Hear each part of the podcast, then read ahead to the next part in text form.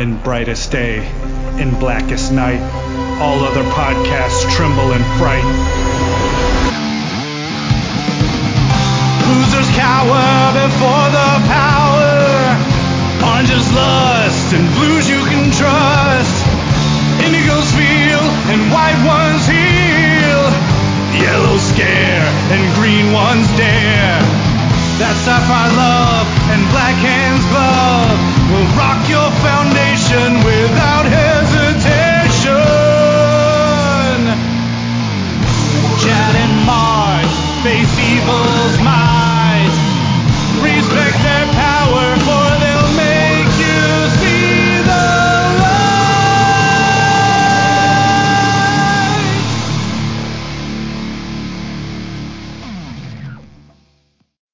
Hey everyone, I'm Mark Marble, And I'm Ryan Daly, and this is the Lantern Cast.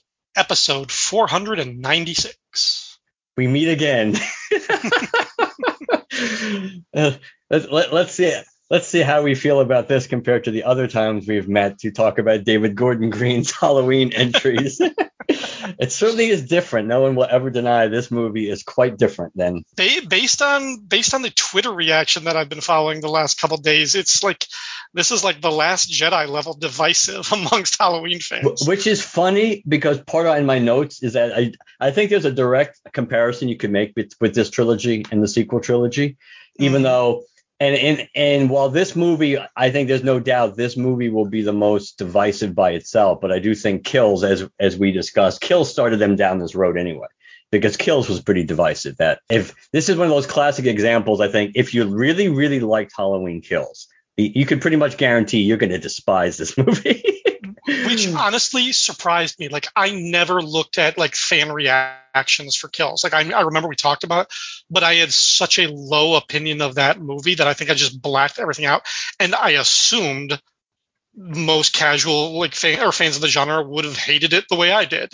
So it's only this week that I'm discovering, wait a minute, a lot of people hold that up as like the high art of the of the Halloween franchise. I'm like, did we see the same movie? God help us, Um, yes. But but again, if if you know these blockbuster franchises have taught us nothing over the last decade, it's that you know some person's garbage is another person's treasure. That is that that is that is true. I mean, I don't see. I don't necessarily think it's the majority that like Halloween Kills. I just think, and I don't even know if I don't even want to label it as you know one of my favorite negative terms. The you know the uh, silent the vocal minority Mhm. that, but I do think I think it's a sizable portion that did like it just because of what they gave us that people had never seen before. Kind of like. Mike, Michael Myers, Michael Myers doing his best Wolverine as we've always wanted to see him impression. A ninja Michael Myers killing 200 firefighters in the first 10 minutes. Yeah, yeah, I, I get it. I, I can see the appeal to that. I, I suppose. Yes, but it did also feature arguably the, stu- the stupidest cast of slasher victims ever in a movie. Nobody made any bright decisions. But I, mean, yeah, it's. I, I I'm sure I made something to this uh, the a point to this effect when we last talked about that episode was when you when you decide halfway through the movie that the the regular citizens are too stupid to live, you honestly don't care how they get killed or when. yeah, yeah, that that is it's it's hard to move past that. As, we, as I probably I'm sure we mentioned in that episode, it's comes back to the Alan B. McElroy for when he was when he talked about how he approached writing Halloween 4. It's like when people do when stupid people do stupid things and get killed, that's not scary. But when you Right. what's scary is when smart when people do the right thing and make the, the smart decisions and they still get killed. Then that's scary. And in Halloween Kills was the complete opposite. Everybody they were most of the people that died in that movie were not quote unquote bad people. As opposed to like in this movie, which which we'll talk about. This wasn't. Halloween Kills was not the deserving kill, but but people were stupid enough to put them in position. It's like it's like if there's a lightning storm and you're going out on the roof holding a big metal pole. If you get hit by lightning, what the hell do you think was going to happen? you We, form, we formed a posse to to take Michael Myers out by numbers. Now let's go into this house one at a time. Like, Yeah. Or or we just stabbed him with a pitchfork, but let's not run him through the head. Bec- oh, because we have to have that plan to get him on the street. Oh mm, God. Okay. All right. So, how do you think we should approach these? Do you think we should do a, a relative a synopsis of the whole movie first, or, re, or should, do you think we should just dive into? I mean, how we feel about it and let the plot come out along the way? Ah, uh, that's a good question. I mean, I think we've sort of crept up to the fact that like our our expectations going in, or what was our mindset going in, and and I can tell you, I had no desire to see this one. I agree. Um, if not for you reminding me, I, I, don't. I probably wouldn't have seen this movie. um, um, so I was like, uh, there's like there, there's two movies coming out that I really I feel like I have to see, but I don't want to. It's Halloween Kills or Halloween Ends and Black Panther. I was like, ah, oh, these are going to be frustrating. So uh, yeah, I, I mean, I'll, I'll, I will not bury the lead. I mean, you you saw before me and you texted me something to the effect of like, well, I liked it better than I expected. I was like, okay, I don't know if we're exactly eye to eye, so maybe you'll see you'll find something redeeming in this that I won't.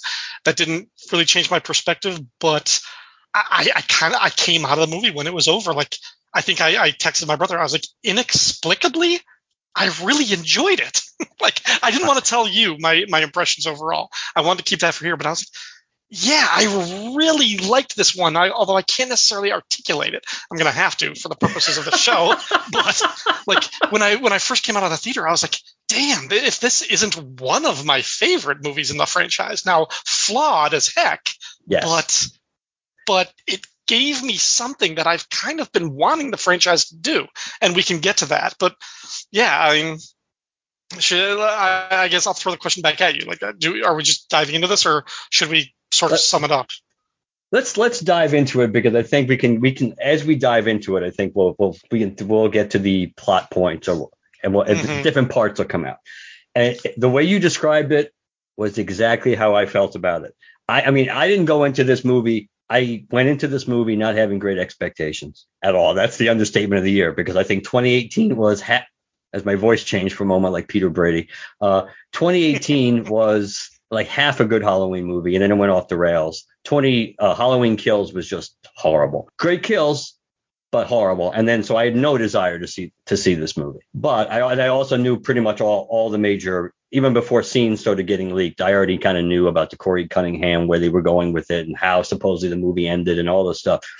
So I went. So it was more like trying to see how this stuff would resonate with me, because, as opposed to. And yeah, I came out. I came out at that I was try- I, I also tried to tone my when I when I texted you I toned I kind of toned down what I thought too. Plus I knew I was seeing it again that night, so I could get the chance to, you know, I wouldn't have to like retract my statement in case something changed in nine hours. When you said you were seeing the movie twice in like a half a span, I was like, boy, I hope it's not terrible.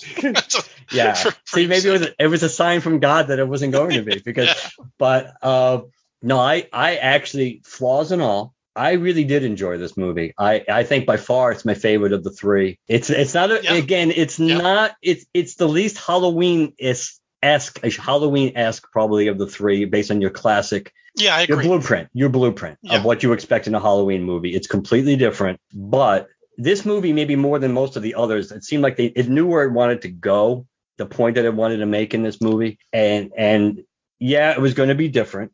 You knew it was going to be different, and just by the very nature of how they approached this movie, you, this movie was almost destined to be divisive no matter what. Because again, Halloween Kills was for the most for for a lot of us, Halloween Kills was hot garbage. Uh, and some people liked, like you said, they liked it. So that in this movie, you knew this movie was going to be complete. The whole tone, the four year jump, it was going to be, it was just going to be completely different. Then we live in an era where we get we get the and the final chapter in blah blah blah blah saga, which almost never is and almost is never definitive or is misleading. So we come if we've kind of come to expect that you're not going to get a definitive answer or a definitive right. conclusion. So you get an absolutely definitive conclusion, at least to the Michael Myers Laurie Strode saga in this movie. Mm-hmm. So that's going to shock some people. And there's also those people out there who literally who saying, hey, they were rooting for either Michael Myers to live or, or at least wanted them both to, you know, it's both to kind of like suffer the same fate. So when they didn't, that was going to disappoint some. So it was it was one of those things where it was going to be really impossible to make people happy. Right. But the, but the main part of the main the gist you know the the twist in the movie if there's a twist if obviously it, we can get into a little bit now with the Corey Cunningham character who's mm-hmm. introduced in a really cool scene. The opening scene in the movie is really surprising.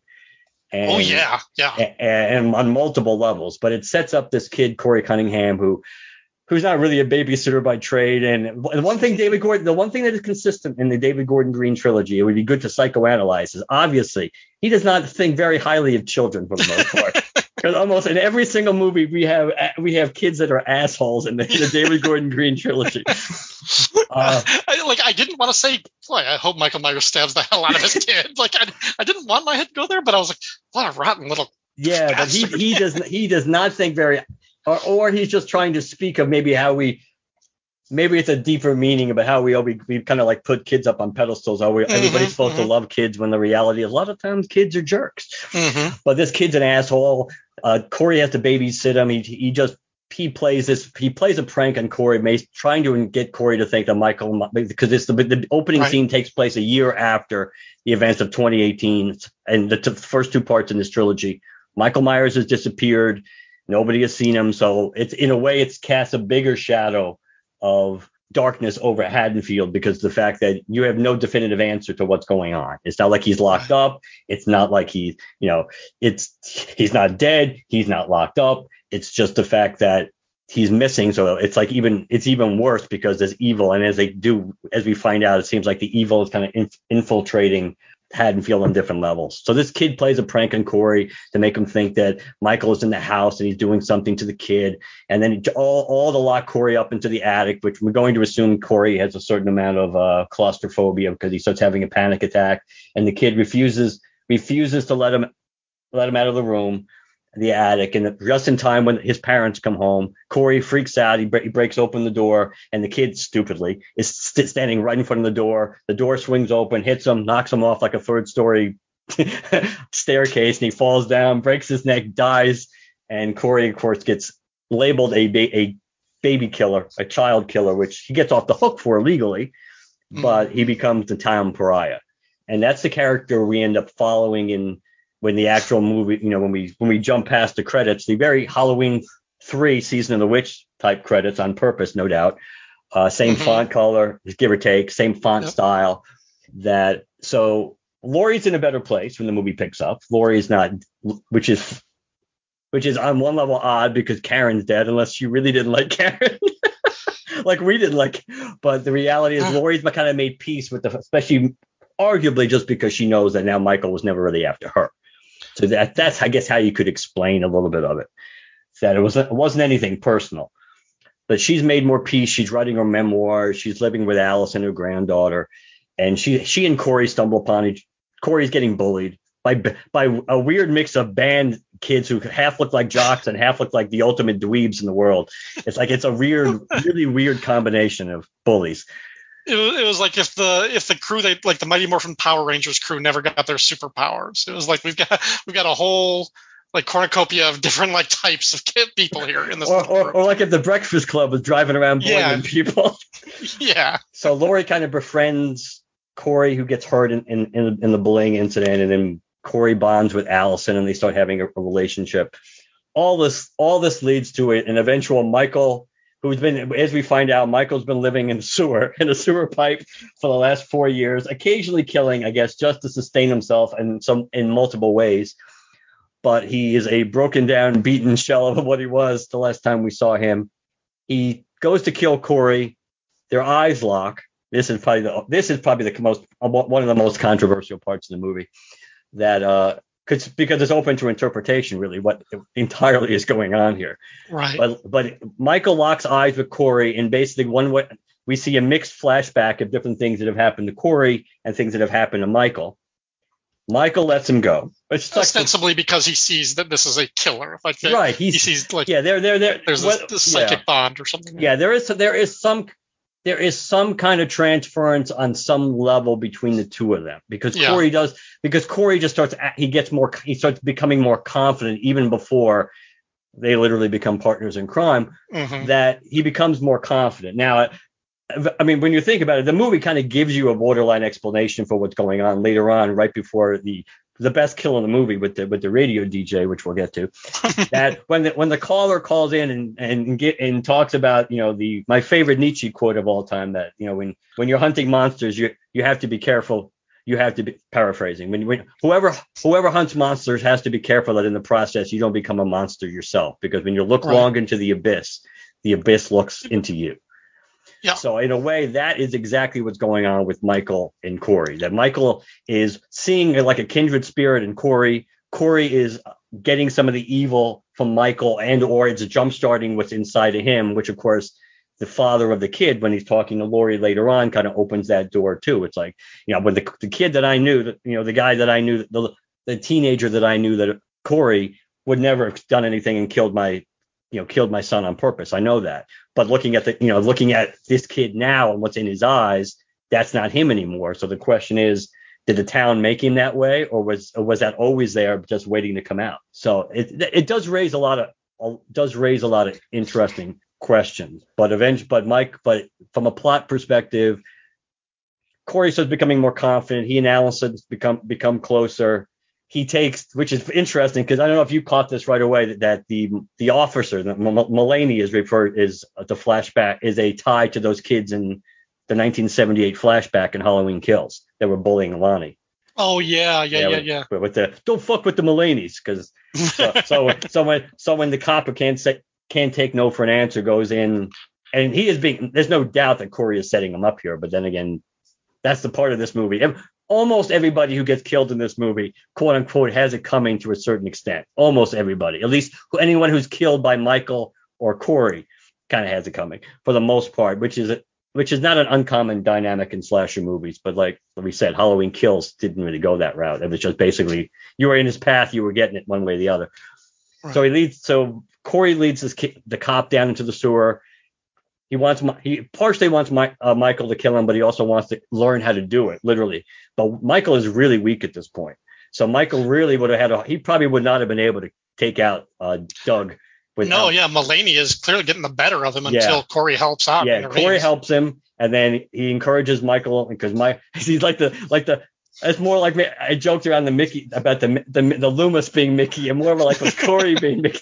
Get up, you son of a bitch, because Corey loves you. and it's like every stab, stab, it's like his his health improves. You see him getting bigger and bigger and like stronger, like physically. Yeah, it, it's it's like literally he's drawing a he's drawing a charge off in a way off of mm-hmm. when he's mm-hmm. killing and and how he kills. It isn't just oh, it's mm-hmm. like he, when he slit his throat, it was only a little bit, but the more he, you know, but the more he unleashed that rage into into Doug, he started becoming, you know, he was he wasn't hunched over anymore. He wasn't like favoring one arm. He was standing upright. So at least this does this picks up on at least a concept that was introduced in Halloween Kills when Laurie says the more he kills, the more he transcends. That's one of the few things that this movie picks up on because clearly the whole what why is Michael staring out Judith's window? We don't get any that that thing is thrown literally thrown out the window because we don't they, they don't go back to it all. I mean, we know the Myers house gets burned down because they show us this in a newspaper clipping, but they play that up so much.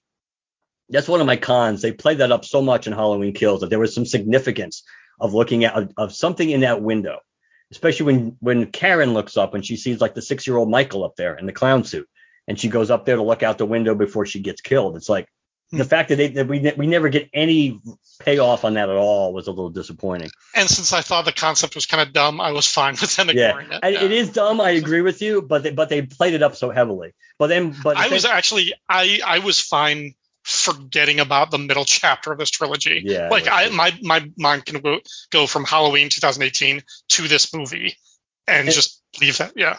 And on some level, you would. I mean, on some level, you could even skip 2018 because they give you so much of a recap on what's going. Laurie gives you so much of a recap that you mm. could probably go into this movie cold, and you would not be, yeah. especially if you've seen other Halloween movies. You would not. You sure. if you've if you've seen the '78 movie, you could probably go into this movie cold, and you would not be lost. Which maybe doesn't say much about the trilogy overall, but but my but Michael and Corey end up becoming like a tag team here, and you can see Michael's getting he's getting he's still weaker than he was, but he's getting stronger. Corey is getting you know, he's getting kind of like physically stronger too, and a little more impervious impervious to stuff as time goes by. Mm-hmm. But but they definitely show like Corey's first attempt. He's there's a learning curve. Yeah. It doesn't go well. Like he could have got caught because he didn't he didn't trap the nurse Deb or whatever after he killed yes. the doctor. She had she was going to call the cops if Michael hadn't been there to bail Corey out. It would have been his first try. Just was a complete failure. Yes. But there obviously is a bond between the two of them because even Michael looks back at Corey before he finishes off the uh, before the you know before the nurse dies and everything. So there is some kind of so if nothing else, it seems like Ma- Michael has kind of like started, Cor- even if it is just unlocking the inner monster that was inside of Corey to begin with, mm-hmm. that they both are kind of like feeding off the off these kills that are that are being conducted. Now, Laurie sees in the, in the beginning, Laurie of course likes Corey because she's the one who introduces him to Allyson. But after the event, after the experience with M- Michael and Corey the first time in the sewer, the next time Laurie sees him, which is a really creepy way. She, you know, they're, looking out the window and kind of looks up like Michael, and then the way that that really cool night jump scare when he was perfectly behind her. Right. So, so there was no way, you know, you could see it, but obviously they positioned it perfectly for the camera. Mm-hmm. that Laurie sees something in his eyes that's exact is it that's basically the only time she's seen that before was in was in Michael. Right. And of course, Allyson doesn't want to hear any of that as, we, as the movie goes on. And Laurie tries to do her best to try to help Corey throughout the movie. And Corey Corey eventually just snapped and basically goes full on Michael Myers. Literally, and this is the part most people probably don't like when he was he went into the sewer and literally took the mask off of Michael Myers. Mm-hmm. And I guess we could argue why that might be something worth talking about why we think Michael was. I mean, we know Michael was weaker and maybe and Corey was getting stronger perhaps, and maybe that's the reason at the time that that, that wasn't just such a one-sided conflict, but or that Michael really at the moment at the time had no desire to really kill Corey. I mean, I, either way, I don't know what it is. I mean, that we can talk about, but he but Corey takes Michael's mask and then like the last act of the movie and something almost a large part of the last act is basically the best kills in the movie are being conducted by Corey dressed as Michael Myers. And there's some really good kills. There are some really good ones. he gets he gets a payback to all the bullies. Oh, yeah, the way he takes out the Breakfast Club is really inventive. Yes, ta- pretty cool. Yeah. That that is that is that is beautiful. And the uh, I'm glad he didn't kill his stepfather. I'm, right. Right. His stepfather was like the other than other than Allyson, the stepfather was really the only other guy really nice to him throughout the the whole movie. Yeah, and that was something like that. Like again, like when as it was playing out, I was like, all right, how are they going to handle this? Because the stepfather was in the scene. I was like, he's not going to kill his stepdad. That's just like that doesn't seem something. So to have his stepdad accidentally just like friendly fire actually trying to protect his kid I thought that was actually a, a well deserved like finale for them. Yeah. Yeah, I think I they they handle they handle that I think about as well mm-hmm. as you could have because I think because if he had ended up killing his if he had ended up killing his stepfather that would have been that would have been as as a ridiculous and undeserved kill as in the Danny Trejo getting killed in the Rob Zombie Halloween. Oh yeah. Uh, I actually and this this is just like a weird aside, but I was for some reason, I just I found myself wishing that that stepfather character, the guy who runs the junkyard, wasn't his stepdad. Like, I mean, if he wasn't, then you miss like the funny line when like after we see how truly awful his mom is, yeah. and then he just goes. like it's something like like uh, what does he say like go go find love or something like that like dude like he makes a joke about that that was funny but i kind of thought like there because he had no real presence or no strength at home i kind of thought it would have been nice if he was like just the one guy in town that actually showed Corey some some compassion and treated him like a person, like a good guy. Um, and then just still suffered the same kind of fate. Um, I didn't know that he had to be the stepfather, but it, it, it doesn't lose anything either way. I just thought it would have been it made it maybe would have made the world a little bit bigger, a little bit nicer if he wasn't the, the stepfather, if they didn't have that connection. But that, whatever. That's true, and especially because when you think about it, in, when we're first introduced to this character, we have no way of knowing that he is the stepfather. It's just it's we just think that he is the kid, the guy's boss, you know, the kid's boss. Mm-hmm. And then we find and then we find out then we find out later on that yeah that that that he's unfortunately burdened with being married to Corey's ridiculously overbearing mom.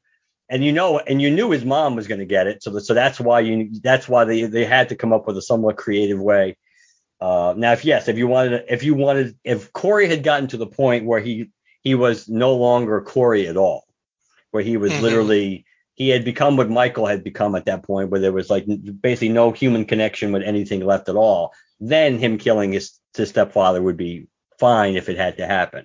But we knew he wasn't at that point. So, but yeah, wiping out the wiping out everybody at the, at, at at the junkyard. That's cool. The taking out his, you know, we don't get to see him take out his mother, which is probably the only unsatisfying part about about that. But it's set up, it's set up nicely. but the stuff at mm-hmm. but the stuff at the radio station was great. That because if there was one that that DJ that other than the bully the main bully himself that that DJ is that's that part that asshole needed to go really badly and it's like I loved him. He just like shows up for like two set two minutes or something. I was like, I, I like this character, and I knew he was gonna get killed. I was like, he is going to die painfully, but yeah. I love this guy. yeah, he, he he he did die painfully, and it was it was probably the best kill, um, which all leads to Corey tells Allyson to go meet him at meet him at the diner they were at earlier earlier in the movie. And I think that's just just that, to get her out of the house. Yes, yeah. I was just going to say that was just to get Allyson out of the house, so to set up a confrontation between the Corey Michael Myers and Laurie, who of course has has spider senses. She already knew that. she already knew that Corey was in the was in the house, so she fakes this whole. She goes through this elaborate fake suicide, uh, calling in 911 even to report a suicide, and fires off a shot with the door like three quarters closed, and of course she just ended up shooting a pumpkin and Mm-hmm. And it's which is a variation on the scene we see in the trailer, which of course is is zoomed out in the trailer. Right, right. Because you actually see somebody wearing the Michael Myers mask pushing the door open with the left hand, which if people paid attention would have been the clue that there was more than one killer in the movie anyway, since he had all the fingers. And of course, Mike the real Michael Myers is missing most of his half his fingers on that hand. But but Laurie just you know she plugs him a couple of times with the gun, and of course which I guess shows that he is getting stronger because he's not dead yet and he's still able to move around. Mm-hmm. And then, but he takes a header over the, the balcony to over the, the stair ledge. Yeah, he, he, he, that's true. He does he does go down those stairs, and Allyson's about to show up, and this is this was clever on one level. It's kind of like it's like hey, it's like uh considering that idea that hey, if you, if I can't have her, no one will, which really meant hey, you can't have her either, Laurie. Not not not right, like I'll, I'll destroy your relationship. Yeah. Yeah. So so so Corey stabs himself in the, in the throat with the knife, seemingly killing him, seemingly. And of course, Allyson walks in when Laurie now drifts into, drifts into Halloween kills mode and has to be stupid enough to literally pull the knife out of Corey right when Allyson's about to walk in and she's standing, standing there holding a bloody knife in her hand. Is like, yeah, that doesn't make her look guilty or anything. Right. Which of course is just it, this all leads to Michael, who I guess has been trailing, who has been trailing Corey probably the entire evening, and then finally comes back. He gets the mask and that leads to the final confrontation between Laurie and Michael. Which, what what did you think about about I, the uh, from at least from an emotional satisfying perspective? Did you did you think that final conflict between the two of them was good or worth it, or do you think it still needed something?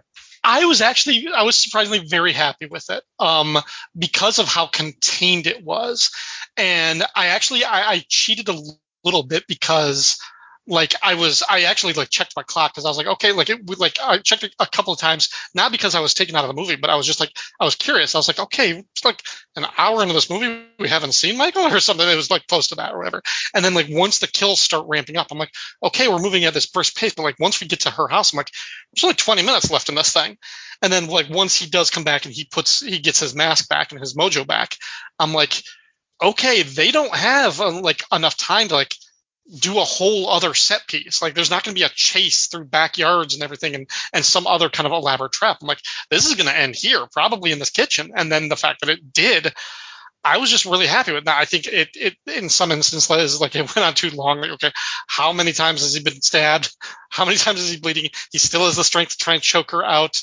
So there, there were some things about that, but it was just, okay, you just kind of accept this sort of metaphysical nature of this character, the supernatural nature of the character, and what what he's capable of. But yeah, I thought like the the way she took him down and like the like the sort of not surgical precision, but like the, the calculation that she took and like pinning him there, even like with the, the refrigerator to take him down. And because I, I also felt like I was like, oh yeah, remember, like the conceit of the first movie was that, yeah, they've aged up Laurie in real time Michael too, he's got to be now in his 60s, and I feel like they forgot about that in Halloween Kills.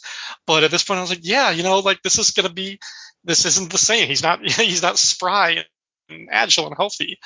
Um, so I felt like at this point, yeah, he was he was vulnerable, he was weakened, and she was able to capitalize on that. And I and yeah, I, I don't know, I just I I was happy with that because at that point I was like, okay, we do need this final resolution between these two characters, but I the movie wasn't about that. It's like we needed that sort of as a capstone for this this trilogy and the whole saga but the movie wasn't really about that. So i didn't want them i didn't want that part their final fight to overstay its welcome and i don't think it did. I agree. I think as some people have pointed out in a way maybe if it feels a little uneven in this movie it's just it's because like you said the movie really isn't about this and Corey is arguably the main character in the movie, and and mm. the whole idea about you know the na- again the nature of evil and how it infects and how it corrupts and how and how you know like Laurie says in the movie about how you know evil doesn't really die, it just changes shape. Yeah. That the that the idea that those were the real issues being explored in this movie and on some level by tacking on the it's almost this. I mean, again, this is probably not what it was, but it it probably was always intended to be like this. But it, if we had if we find out find out after the fact that this was oh the studio insisted we have this or or Jamie Lee Curtis insisted oh we have to make sure we have this this has to be like the final big scene that it wouldn't surprise you be, that it, because on some level it doesn't really seem to flow with what we especially once once I mean in a way the 2018 movie was set up for this too because the fact that once we realize that Michael and Laurie are not on this natural collision course for any real reason that it doesn't really it doesn't you don't need to have that kind of real payoff other than because it's oh it's kind of like gimmicky in a way. That's what it's again the expe- the expectation. But also like to some extent i could i can even dismiss it feeling like it's a little bit disjointed from the main narrative because i also feel like it's pointing to the effect like part of corey's inherent tragedy was just like that he w- he was created a monster sort of artificially by the town in a little bit and just by poor circumstances. But it, he didn't necessarily he wasn't more or less born evil the way michael was he had to be pushed to, to to this point so i feel like part of it was just like he just wasn't as good as michael myers he wasn't like the primetime player like i when laurie is standing over him like after he's fallen off the stairs and he's bleeding to death i kind of wanted her to say Sir, I know Michael Myers. Michael Myers was a friend of mine. You, sir, are no Michael Myers. Like, like part of the tragedy was like, yeah, he was he was the poor man's killer. He he wasn't that good. So we do kind of need we we do kind of will the real Michael Myers please stand up? We do need that at the end just to give a sense of finality. But that doesn't undercut Corey being the main character. No, I think it just enhances his sense of tragedy that this wasn't supposed to be his fate. This was a real unfortunate circumstance for him. Right, you by the town and by Michael and everything else. Yeah. So all these all these external forces. Even though Michael, to be fair, Michael, I know other I, I other people made made comments like this too. It's like uh, Mike, if you go back to the real history, it's not like Michael was really born evil it just kind of snapped. That's the point. Mm. especially right. if you read, especially if you go back to the novelization of Halloween. It's like uh, he was he was pretty much a normal kid, and then he started then he started hearing voices, which is kind of cool. I always like the fact that in Halloween six, when Mrs. Blankenship refers to that, because that is a direct callback to something that was in the novelization. That Michael did hear voices as a kid, just like supposedly his grandfather did. But his grandfather killed himself before he ever got to the point where he, he might not be able to control what was the thoughts in his head but the idea that you know that's what made Michael scary, unlike the stupid the Rob Zombie typical serial killer garbage, you know, redneck, right. is the fact that Michael was normal one day and then not normal the next day, and then and then he became this. And even to be fair, even after he killed Judith, he wasn't entirely what he became in Halloween yet because he, he wasn't he wasn't catatonic immediately. The whole of the, there's a bunch there's a bunch of stuff in the novel about things that happened at Smith's Grove that basically we knew, that Loomis knew Michael did them, but they did, could never prove it because of the because he was so mm. good at it.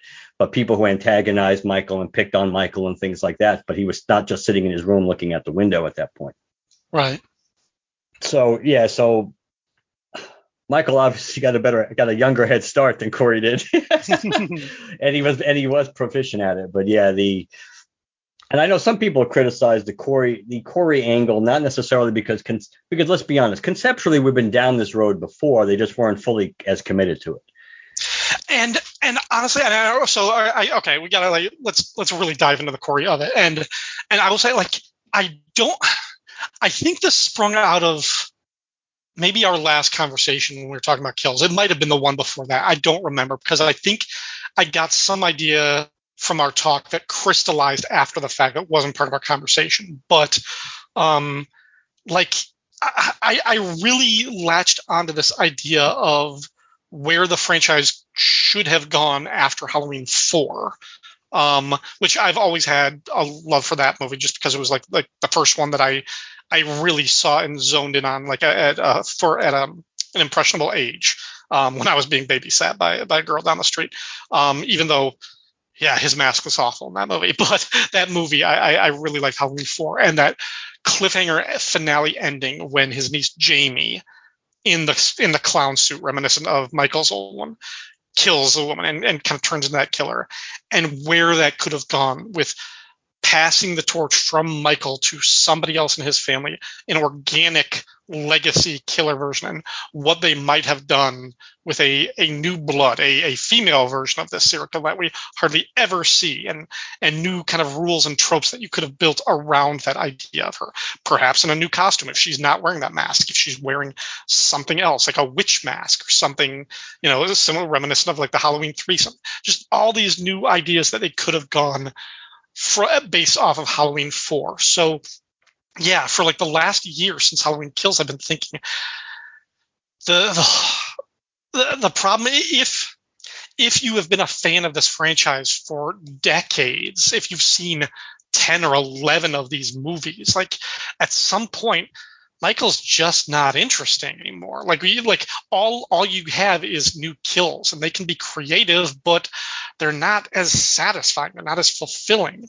So now having all three movies being able to see the sum total of what David Gordon Green wanted to do with this trilogy and make it not about the killer, but about the survivors, good and bad, and, and like what the, the post trauma this has on people and as a community as a whole. And I do want to come back to that bigger idea later on, but but focusing on the Corey aspect of it, I that was my favorite part about this movie was that I felt like in a way that felt organic to the story they moved beyond Michael, at least for this movie. They, I mean, his his ghost lingers over this whole story, but like he's not in it. I mean, people are joke the the people who hated this movie are joking that Michael's just a cameo, and I'm like, yeah, that's actually what I liked about it. They did something new. They created a new villain that was steeped in the lore and the idea of Michael Myers, but somebody that we haven't seen 10 times now doing the same shtick. And and I found Corey a fascinating character because from the beginning, and I, I, I do like that opening scene in it. Like when when the kid is dead and it cuts to the opening credits, I'm like, wait, what? That's how you're starting this? You're not even showing Michael? Like Michael wasn't there? You like you're breaking the rules. But that was cool. And I let you, I was like, okay, this movie has already surprised me just in the opening. And that like started turning. I was like, all right. But if Corey, like once we see that Corey's still in I was like, okay, if he's going to be a main character in this movie, I was like, I know it was an accident, but he did participate in the death of an innocent child, maybe a bastard, but an innocent child in the beginning of this movie. How are you going to make this guy redeemable if I was assuming he was going to be kind of our young hero, our young male lead in this one? I was like, I don't know if I'm going to be able to be that compassionate about this guy. And then just seeing where this thing is escalating, I'm like, oh, you're surprise number two. You're not making him the hero. I was like, you're taking him down this path where the the this town sort of like feeding on him and pushing him to this destination that he does not want to go, but sort of can't escape, like this horrible fate. And it just I, I was into it. And then the fact that like yeah, he is bad at it at first. He doesn't know how to kill like the doctor and, and the nurse and not get caught. He needs to be bailed out. He needs to like the, the first time he kills the homeless bum, the vagrant outside of Michael's cave, it is more accidental. And he he is luring him. And then when he's actually the first time when he's wearing the scarecrow mask, I was like, that is awesome. I was like, yeah, give him a new costume, a new identity. And I, I was I was half half in, half out. I kind of wanted that to stick and that to be his killer mask, the scarecrow thing. But I also saw, okay, he needs to feel, he needs Michael's mask for the power he believes that it gives. He's stealing something that he hasn't necessarily earned, and that will come back to bite him later on, as I said, like when Laurie's like, "You sir, I know Michael Myers," um, but so yeah, just like a, a, lot of things about the way they took his character, I was just really excited about because I did not see it coming, and that surprise and again giving a legacy killer that they kind of built up organically through the story, I just found really refreshing, and it's it's what I've been wanting this franchise to do for a long time. The only thing I didn't like was the the romance between him and Allyson was way too rushed, just for the sake of this. Like, I, I like it was one of those things. Okay, I know every woman has or is into different things, but it was like she locked eyes with him and she was like, "Oh, you're damaged. I must sleep with you." It's like, oh. like oh, okay, I know you've been through some trauma, but yeah, maybe a little bit more picky than this. So, I don't know. What did you think of Corey? He had a good he had a good final two days though. When you consider, everything, because Allyson's pretty hot. Uh, bad taste in men overall. Even though we know Cameron is was re, Cameron was redeemed and uh, he was like once we saw yeah. Halloween Kills, he was a lot. It was a different portrayal of of a, a, different side of Cameron than the douchey side we saw. Right. In the, right. Plus, arguably, he's one of the few characters that does something not stupid because he handles the Frank finding Hawkins absolutely correctly, which saves his life. Uh, True. I I liked I I liked Corey.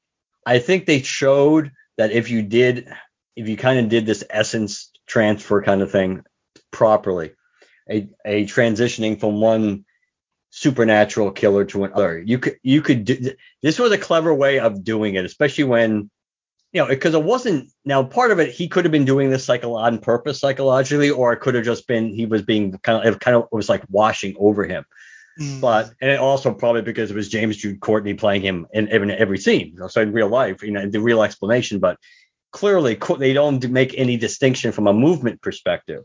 That Corey Michael looks moves like Michael Michael. Now, you know, he all his movements, the way he's walking, the way he he he he moves like you would expect Michael Myers to move. So yep. that that made it easier, you know, and even some of the kills. I mean, yeah, the kills were some of them were over the top, but based on kills, I mean, you can't say they that's not in Michael's mo and his you know his bag of tricks.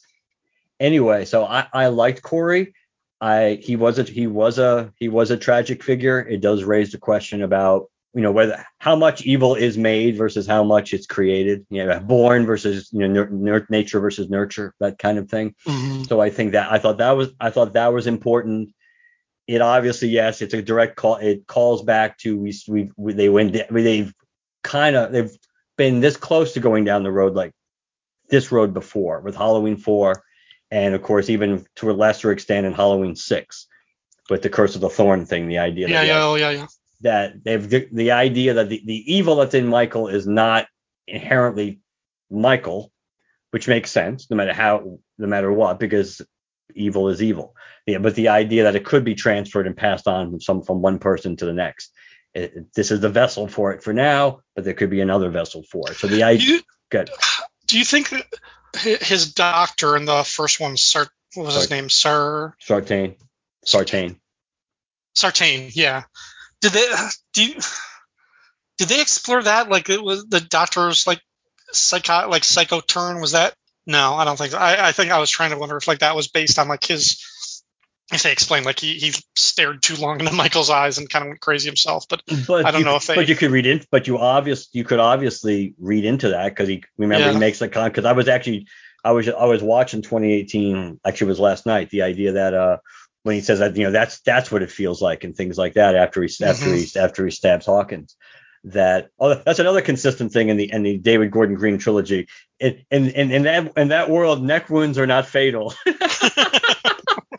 because even after Corey stabs himself in the neck, but he he still has enough fight that when Michael tries to take the knife next to him, he fights Michael for the knife, which is interesting because it seems to imply that part of unwillingness to die aspect is in Corey. It's just as in manifested enough, and he's not strong enough, and Michael is stronger is stronger than he is at this point because it gets, it's still interesting that Michael has Michael has like no desire. It's not like he goes over there and just, hey, I'm going to stab Corey even though I think he's dead. He completely ignores Corey, so he doesn't seem to have any really anim- any animosity towards Corey. It's only after Corey basically tries to get into a dick waving contest over the knife that Michael decides, well, you know, I, I, you know, I, I got things to do, so let me crack this guy's neck and move on.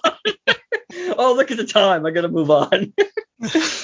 Actually, okay, I will say that was that was another surprise because once it got to that point, I'm like, okay, they will kill Michael at the end of this movie, but they'll show that Corey survived, and that will be their backdoor way of showing that. Oh yeah, we could revisit this franchise with a new version of Michael, but it'll be Corey.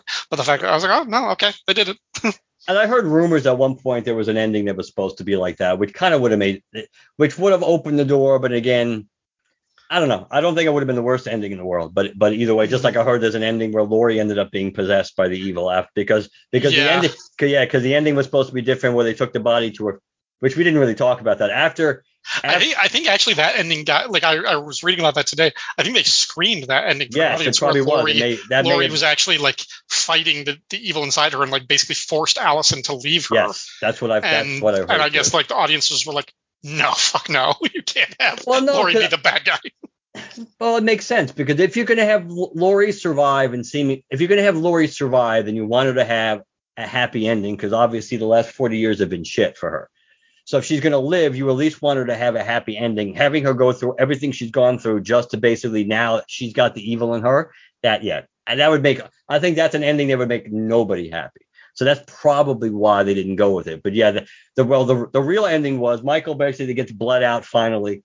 He's dead, but because they're bright this time, it's like, well, as Allyson says, not dead enough. So they take him back. so they take him to the junkyard and they feed him through like the trash compactor grinder, and they literally turn him into chop meat. And that's the end of Michael Myers' body. And that, and though they keep the mask, which is odd, that's kind of odd that you see the mask sitting on the table at, you know, at, when the when they're kind of doing the 78 callback and going yeah, from room to room. It's her victory trophy. Yeah, yeah it, it, that is but the alternate ending supposedly was instead of instead of grinding him, they took him to a I think a funeral home and they cremated him. And Laurie locked hmm. eyes with Michael right before he got cremated, and that was supposed to open the door for the evil, just like the evil had gone into Corey, the yeah. evil going into Laurie, and Laurie was not, and she yeah she was losing control, and she and she forced Allyson out while she still had a uh, little measure of control. But yeah, I I, I like Corey. I I I know why. Again, this this goes against so much of conventional wisdom as what we were going to get in this movie. I understand, and I do understand the idea if they were going to go do this transfer concept. They, I do think there's a little bit of truth. They could have introduced this a little earlier on, maybe into the series, or introduced Corey even as a sub as a second tier character, like they've done in other aspects of this trilogy when they introduced the doctor and the nurse, the sure, couple. Yeah. But I don't. And but I I appreciate them doing something different I tend to in movies, which is funny because I'm not, you know, I, am not necessarily a hey, let's embrace change kind of guy. But when it comes to movie franchises, other than the Last Jedi, which for multiple reasons I don't think worked, and and just kind of was disrespectful for different different and many different levels. When they go try something different, whether it's a Friday the 13th Part Five, whether it's Blair Witch Book of Shadows, I mean Blair Witch Two Book of Shadows, I can even the original Halloween three, which yeah, oh, I was three, yeah. I was disappointed as a kid because I wanted to see Michael Myers because I was I, I was a kid when that mm-hmm. came out and I was into Halloween, just got started getting into Halloween and Halloween two.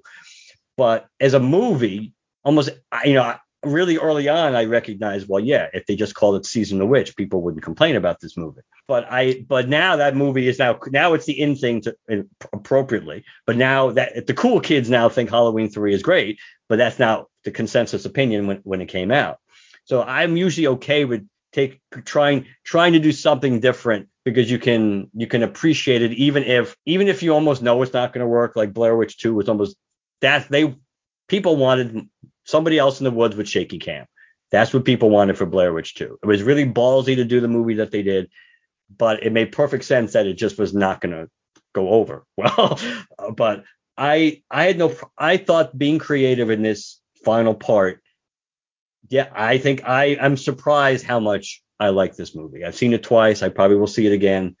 It was so stupid they released it on Peacock. It was stupid mm. when they released Kills on Peacock because they didn't need to do that either. The box office had already been proven it was viable. And certainly there was no reason to do it now for a streaming service that the odds are ain't going to be around in a few years anyway because it's going to be bought by somebody else because it's nobody likes it but it made it really easy to hurt your own box office because I think you can literally get Peacock for a year right now for like 19.99. Sure. So, so the reality is they, it, but it didn't. It probably would have made less money than Kills no matter what because Kills wasn't overly popular. No. And- yeah, diminishing returns. Yeah, it's a law, law of diminishing returns. It's like the way the Rise of Skywalker was always going to do less business than the Last Jedi because the Last Jedi did the damage. Right. Now, the I, I don't think I'd be surprised if this movie's going to hold very well. But then again, with Black Adam coming out on Thursday, I don't know if it would have held well, even if people really liked it. If Black Adam does really well, if, I mean, if it does, if it meets expectations or exceeds it at the box office, maybe Halloween Ends was always going to get cut off at the knees in its second week, based on how close the, these movies were coming out. But if you look at the actual box office and you take out the, the Thursday screenings, the box office between Friday and Saturday were were relatively close. So I so I don't think word of mouth killed this movie. It still made for like 41 million dollars. So it didn't. I think I think people might appreciate this more too as time goes by. It was it was an interesting conclusion. It gives you a definitive answer to the Laurie Michael confrontation. Speaks a lot about the nature of evil and what Michael's power really was and what feeds him and and I don't know. It doesn't give you all the answers everybody would want, but it, but they do it in they do it in an interesting way that it's much. I think it's I think it's better. As many people have think I think that it's it's better not to have 100% concrete answers to what what really what the evil really comes from with Michael. And Yeah. you you leave it undefined, and that's sometimes because then you can project your own feelings into it, and that's usually more effective than being told and or, or pin, pigeonhole you into a into a oh no it can't be this because we because they already told us it has to be that. Hmm. Did you have like like like what were your actual like criticisms like negatives because I only had a few. Like there were things that I was just kind of like mad about, but like the things, the problems I had kind of slight, like feeling like the the romance between uh, um, Corey and Allyson was rushed. But I'm like, yeah, I get it. You need to do that for the movie. So moving on. Um, I did feel like the scene where Corey is now sleeping in the Allen's house, which how a house that size in that town doesn't get sold right away. Like how, why is that house abandoned? I don't understand. Um, but the fact when he's sleeping there and like that morning when when Laurie is there confronting him and he says something to the effect like like you like you you brought us together like you pushed into this there was a detail that I kind of wanted to flesh out a little bit more that I don't think they touched on, which was that Laurie, when they when she met him in the parking lot of the of the gas station or the 7-Eleven or whatever, she gave him the knife to cut the guy's tires, the the bully. And Yeah, she, yeah, she offered it up. She said, "Do you want to do it or should I?" Right. And he slashed those tires. And then that kid saw him at the junkyard and like knew what was going on and, and he retaliated him against like that moment like giving him the knife is what put those two on the collision course that then put him in front of michael myers like indirectly. So i i kind of wish there would just been some recognition that like yeah her thinking that she was kind of you know above this and that she had spiritually and, and holistically moved beyond the threat of michael myers. No she still contributed to this kid's downfall. And I feel like there were parts where people were blaming her that like, you know, like she's like, oh, the, the one woman who said, you know, um, what, like they, like you taunted him. So he came back and like killed her. I was like, okay, you're not, you're not playing fair, but I was like, okay, it might be an, an honest criticism that you met this kid in the, in like the, in the parking lot and gave him a weapon to cause graffiti, and now like the consequences of that spun out of your control. They're like, okay, Laura, you're not completely innocent here. I don't. That, No, that, that part also uh, bothered me just a little bit that there wasn't a reckoning for that part. Well, I think, see, at first it bothered me that, and, and again, it's, it's typical of, of way society is and how people don't, people misrepresent facts and how things get, because we get so many different variations of blaming Laurie. It's like the stupid DJ is like, oh, she insulted a man, with, like she taunted a man with brain damage or whatever it was. It's like, Right. it's like, it's like, what the hell, man? But, but when yeah, when the sister of the guy who we thought was gonna die who was gonna bleed out from the getting stabbed with the fluorescent tube in Halloween Kills, that just turns out she's alive, but she you know she can't speak. That her sister is taunting Laurie when, which is really shitty because Laurie's in a hap- a really happy mood coming out of the grocery store, Mhm. saying that about you know about taunting Michael Myers or how whatever she's the language that's used at that moment. I think the idea is the fact that again the idea of the of almost like a, a perverse version of of the secret. It's like what you put out in the universe is what you get. The fact that Laurie was obsessing over this for 40 years. And because Laurie was obsessing over it, it's like almost like she was casting this, she was casting the Michael Myers shadow over Haddonfield when the town had effectively moved on. So on that level, I can understand the fact. I can understand maybe how the town blames her, even though it's like it's more like a jinx kind of thing than the logic. It's the fact yeah, that you yeah. I, I also felt. I mean, part of it was, and I think Corey. I think it, it's Corey. Like speaks something to this, like in the very when he says like when Michael disappeared in the absence of the villain, they needed to create a scapegoat, and they found it in him. And yeah, his mom, his mom, his mom says that. I think. Oh, okay, yeah, yeah, and then oh yeah, because she she says that to Laurie too, yeah. yeah. And then like kind of turning on Laurie, like it's like the town needs a villain because they didn't get closure to the Michael Myers thing, and I think that's what the finale is about why they have basically a funeral procession, a parade through the town right. where everybody goes because they needed that closure. They needed to see the villain ultimately die so that they can all heal as a community. Um, and I think, yeah, that was just part of part of the overall structure of what David Gordon Green was going for with this trilogy of showing like the first one was on the micro level of how not what the killer does, but like how, how do you treat a survivor, somebody who went through this trauma and what it did to Laurie? And we saw that it messed her up and and it made her hard and brutal and she kind of had to like almost turn herself into a monster in that the way she isolated herself from her family. And then she gets to heal, but on the other two movies, we see more of the macro level of what this does to the town, and the town starts to turn on each other. And I think in the second one, in Halloween Kills, they bring up these questions that they just didn't know how to deal with the the ter- in terms of like the mob violence and the escalation of this sort of riot nature. But in this one, they bring it back to the micro of having what the town does looking for a scapegoat and turning and creating a monster of their own, like in terms of making Corey kind of a Frankenstein, and that's why he's like talking to to Allyson about burning the whole town down, of just wanting to get rid of that because of what it's done to him. So I thought that I I think that's why the first and third movies are more successful and more fulfilling in that they're actually bringing up interesting questions that they have a statement about. They have a thesis or, or you know a theory of the case for what you know the the topic that they're trying to address. I don't think they knew what they wanted to do with Halloween Kills. Yeah, you can make it. You can make a strong case about that. One besides that, I mentioned the window the the window thing from Halloween Kills. One thing I bought. The other thing that bothers me, only because it seems to contradict itself somewhat, is when Laurie at, towards the end of Kills was making the point that when she supposedly has this uh, epiphany about that you can't you can't stop or you can't beat Michael Myers with brute force or violence. But yet ultimately that's kind of which how they do stop him on some level, unless you want to make the case because of the fact that his evil has kind of been spread out and diluted and that he's and that he is he's not the evil presence that he was that that you're able to or she's just talking about the fact that you can you can destroy his you can destroy his body physically but the evil that's inside him you can't. That can't be destroyed by brute force.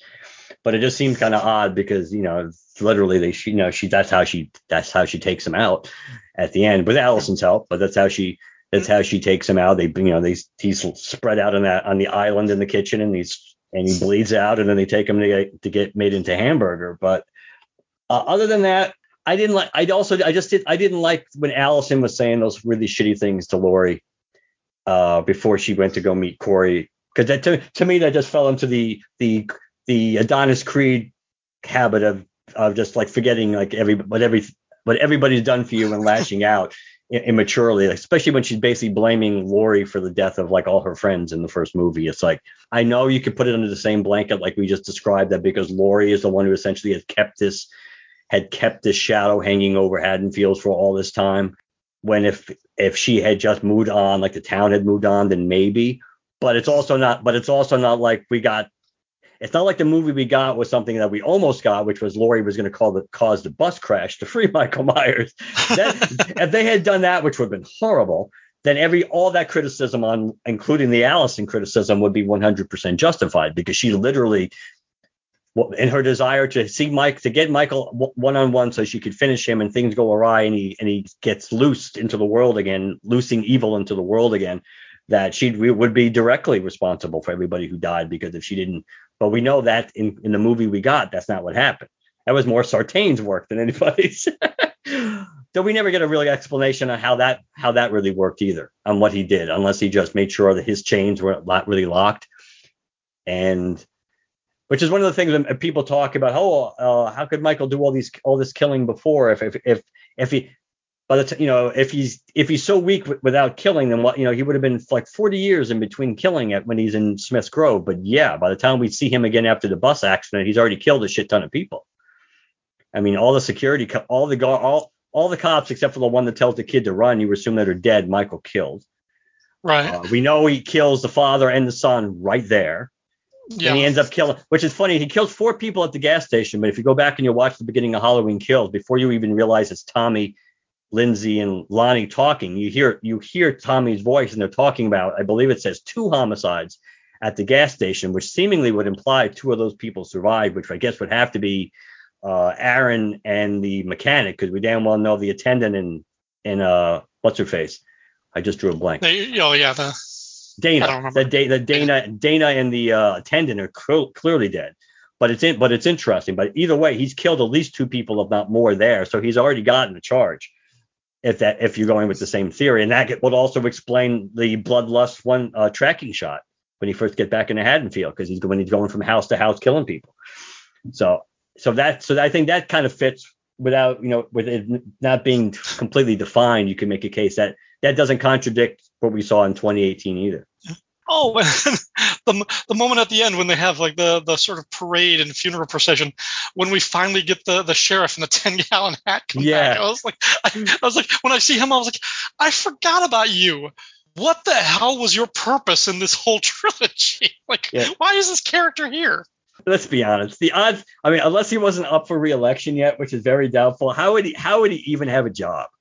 Talk, he, I mean, I mean, especially compared to, I mean, forget that Brackett just got killed horribly in the last movie. I mean, people, I mean, compared to Brackett, I mean, this guy is like, yeah, he's he serves no. I mean, we speaking of in a way related to to this, we assume Frank must have moved up to detective by the time we get into this movie, because while we do see him in uniform during the gap. Like when Laurie's describing stuff that's happened in Haddonfield, like basically like doing this narration, I guess, fill the the four year gap from movie to movie. We see him, I think, in his police uniform in his jacket once, but we we see him only in street clothes. In uh, I assumed he was retired. eh, but he still talks about. Remember, he talks about feeding the guys at the station when they're talking at the. at the so I think Oh, I'm yeah. I'm going to assume that he's just he's he's been promoted up to detective, so that's why he's in street clothes. Maybe not, but I'm going to assume that's the case.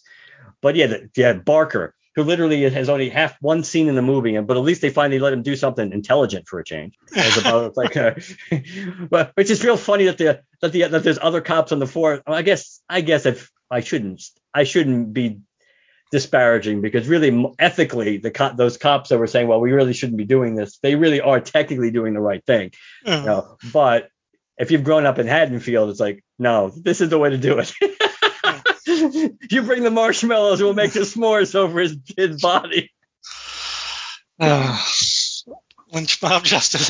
Yeah, that's I did I did obviously see the comparison between the star the sequel trilogy.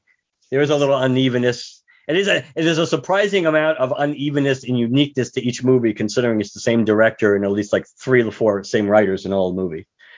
I think it's a I think it's a more effective trilogy than, the Star Wars sequel trilogy but it's still the fact that it's it's a little it's a little disjointed is a little prob it's still odd considering I I liked that. I liked that Laurie had moved on by the beginning of this one. I liked that she was in a different place. Like when I saw, I think I only saw a teaser or a trailer for this one or whatever, and that, like when I saw her like like with the gun and everything, I was like, I was just expecting her to be kind of like the same kind of vengeful Laurie from like the the beginning of Kills and and the the first movie, and I was just like, really okay, they're gonna set this this up for like this other confrontation. I was like, didn't like that's what the whole first movie was about. And like like she kind of got that. She got to have her fight with him where she got the better of him and left him for dead to burn in the house. And then like he he had been freed but I was like, that that could have and should have been the resolution of their story. So I liked that for this one she had a different occupation. She was feeling she was trying to protect her granddaughter, not from the danger of Michael Myers, but just from a boy that she was like, this guy isn't right for you, um, and and also trying to steer this boy down from going down this dark path. And she was just more of a, a good kind of rational person, and she she had healthy interactions with Frank, and they were healthy. And then that also made me happy. Like by the time they do have their final fight, yeah, it, this can just be like a five minute battle in the kitchen and we're good. Um, so I, I, was glad that she wasn't. I'm, I'm, glad that she wasn't Sarah Connor again in this movie the way she was in the 2018 movie. I agree. Not that she was a very effective Sarah Connor when for James Bischoff. she really wasn't, but but yes, I understand. I agree that she had. I agree that she had moved on, and I and and I think that was a good book, a good close, giving good closure to the character because that character. I mean, the, idea that she, you know, it's the, the last 40 years of her life between 78 and 2018 was just that's that that's what her life was about. That basically Michael Myers. If you go with that ending, that you know, that belief that Michael Myers really did kill her, he, she's just still breathing. the essence of who she was was, was really gone. So it's kind of good that you had that. She had reached she had reached that closure moment. Uh, I wish we had gotten more Frank in this movie. It was a little disappointing we didn't. Um, it's weird, especially because you knew in the second movie you were limited because the fact that Laurie was going to have to be in the hospital because of what happened to her, and whether they had always intended Frank to come back or whether people they just people really really liked his character and they decided well let's retcon it and make him survive that neck wound. that you he was there was no way he could be he was going to be incapacitated too. So the point is you thought Frank, you, it would have been nice, I think, if Frank, maybe Frank Allyson and Laurie on one level had a little more to do in this movie together. Though I don't think it's fair criticism that Allyson didn't have. Allyson, I think, had a significant role in this movie. You may not have liked what it was, a lot of people, but she was in the movie cons- a decent amount considering. Um, yeah, she. I mean, she was a good. She had a good chunk of screen time and a good uh, some stuff to do, but I, it definitely feels like. I mean, she was the love interest, not never really the damsel in distress, but just kind of the love interest and the hanger on and the nag at some point. So she didn't have necessarily. She was a character that you rooted for, I think, just because of association and knowing her from the other films. Um, I, I don't think this necessarily. I don't think this movie did many favors for her. No, no, no. Um, other than just showing more of her, and she was you know she's the the actress has just enough natural charisma and attraction that she's she's fun to watch on the screen. So I think that that helped. But beyond that, is this the best vehicle for her? No, not really. I would agree. So do you think Ends is the best of the trilogy, or you? I do, I do, yeah. yeah um, I, and again, like I, uh, the the first one, like uh, thinking about it, I was like, I I think they introduced something really unique and kind of had this, this clever spin on it, but by the end of it, I felt like they were just kind of they they reset back to the sort of the sort of factory, you know, just stalking and killing the same way. Um, had some some unique and interesting things to to do with that, but I felt like where they that movie started and where it ended were a little bit disjointed. I still don't like Halloween Kills. Maybe someday I'll revisit that and be able to look at it from a distance and just see it as something silly.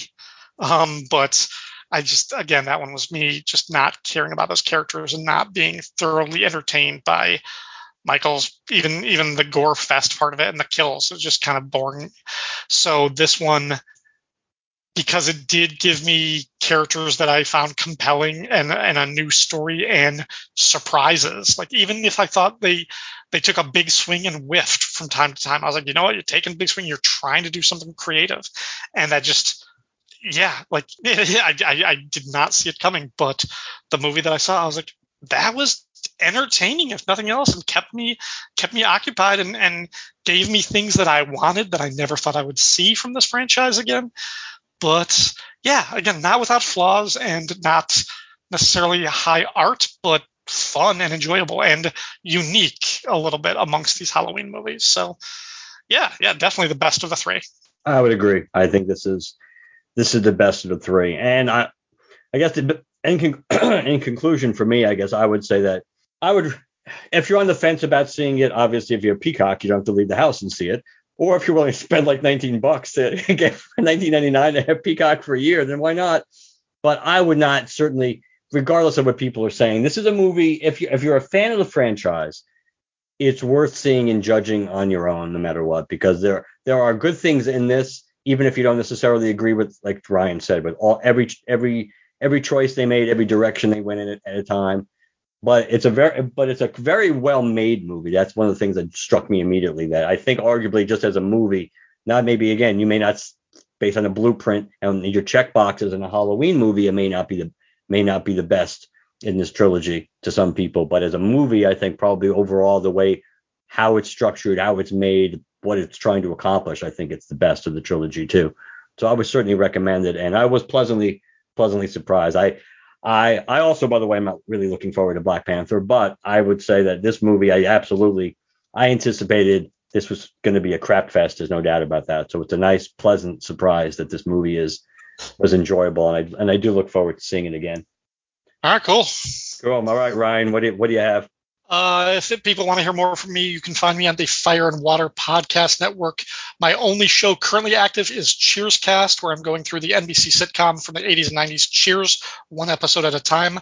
Uh, if you want something more thematically appropriate to Halloween or the season, um, I have a podcast that is over now. It is canceled, but you can still find back episodes called Midnight, the Podcasting Hour, where I covered uh, DC horror comics uh, for 31 episodes, including stories about Swamp Thing, uh, Deadman, other monsters, uh, one-off stories from House of Mystery, House of Secrets, things like that.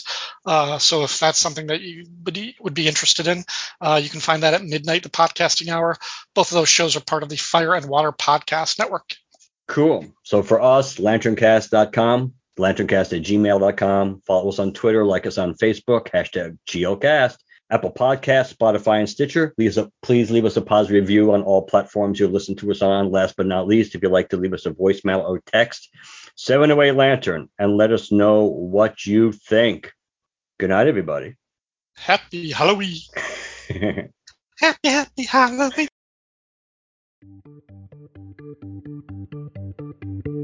Happy, happy Halloween, Halloween, Halloween, happy, happy Halloween, Silver Shamrock. Happy, happy Halloween, Halloween, Halloween, happy, happy Halloween, Silver Shamrock. Four more shows to Jaggets can, Jaggets can, Jaggets can. Four more shows to Jaggets can, that's Sailboat Coleman. Four more shows to Jaggets can, Jaggets can, Jaggets can. Four more shows to Jaggets can, that's Sailboat Coleman.